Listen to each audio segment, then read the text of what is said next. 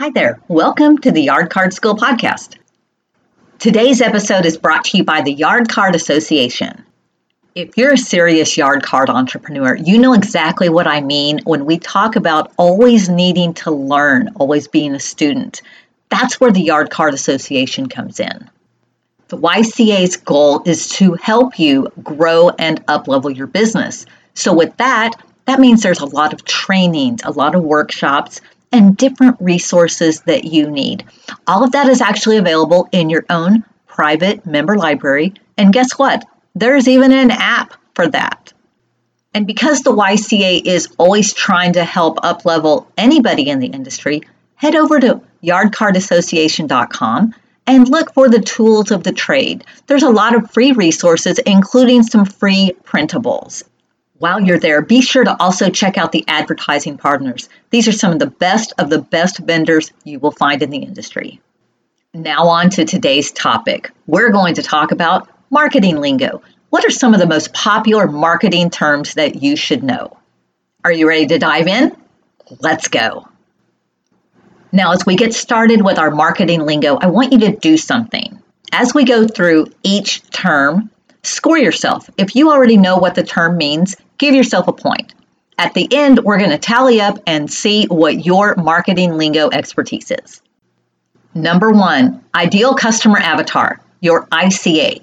This is your dream customer, your target customer. What's the gender, their location, the specific neighborhoods, the zip codes? What's their age range, their household income, their favorite social media platform? What are their interests? Anything that makes them your dream customer. This is your ICA. Number two, marketing leads. A marketing lead is just what it sounds like it's a potential customer. This is someone who has shown interest in your product or service. Number three, lead magnet. This is some sort of freebie. It's something that you're going to give a potential customer, your marketing lead. It could be some sort of free value, such as a gift, a coupon, some sort of bonus, anything that's enticing to get them to want to buy from you. Moving on to number four, your ESP. What do you think that stands for? No, it's probably not what you're thinking. It's your email service provider. It's also known as your email marketing provider. It's a third party company that manages all of your email marketing. Some examples of those would be MailerLite, my personal favorite, MailChimp, Constant Contact, ConvertKit, and ActiveCampaign. There's a bunch of them out there, but those are some of the most popular ones. We are going to combine number five, six, and seven. Those are going to be your single opt in, double opt in, and your opt out. Let's start with what's an opt in? An opt in is basically where somebody gives you their email address in exchange for something. An example of that would be you want to receive the Yard Card Association Business Expense Cheat Sheet. So you provide your email address, and the YCA provides you with this great free cheat sheet. Other examples of those would be a discount code or something free or some sort of bonus or gift. So now let's cover what a single opt in is. That's when a subscriber signs up, but they don't have to confirm their email address twice. Once they enter their contact information on a form, they are immediately signed up to your email list as a subscriber. They get their freebie, bonus, cheat sheet, whatever it is, on the spot. Now we're going to talk about the double opt in. This is the most popular and is the email marketing best practice. A double opt in is when a subscriber has to actually confirm their email address after they've entered their information.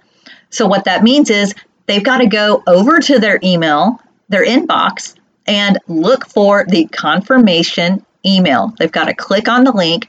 That's called a double opt in. So, that's saying, yes, they really want to subscribe to your email list.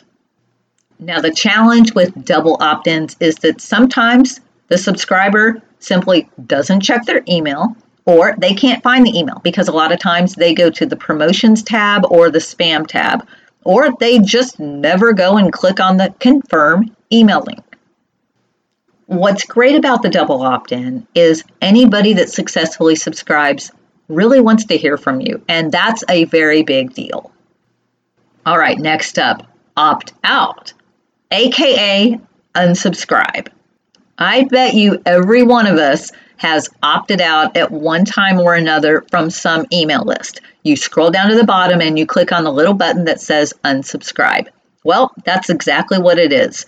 That then does not allow that reputable company to email you with marketing communications anymore. However, two things about that. One, there's a bunch of spammers out there, and so they don't listen and they don't care. Number two, if it's a company you're doing business with, they can still email you if it's about specific in- inquiries or transactions. It's just that they can no longer legally send you marketing emails. And then there's number eight, the worst of them all spam. I don't think I need to explain what that one is, but think about it from a business perspective.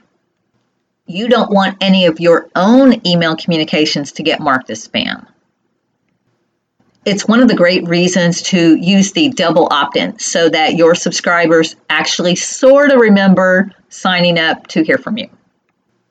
You can get red flagged for spam, and then if you have a lot of subscribers that red flag you, then unfortunately you can get blacklisted by your ESP. Think of it like your credit score. If you get a lot of bad dings, then you're not going to have good credit. But if you send high quality emails to a high quality subscriber list, then you're going to be golden. We'll dive more into email marketing in another episode.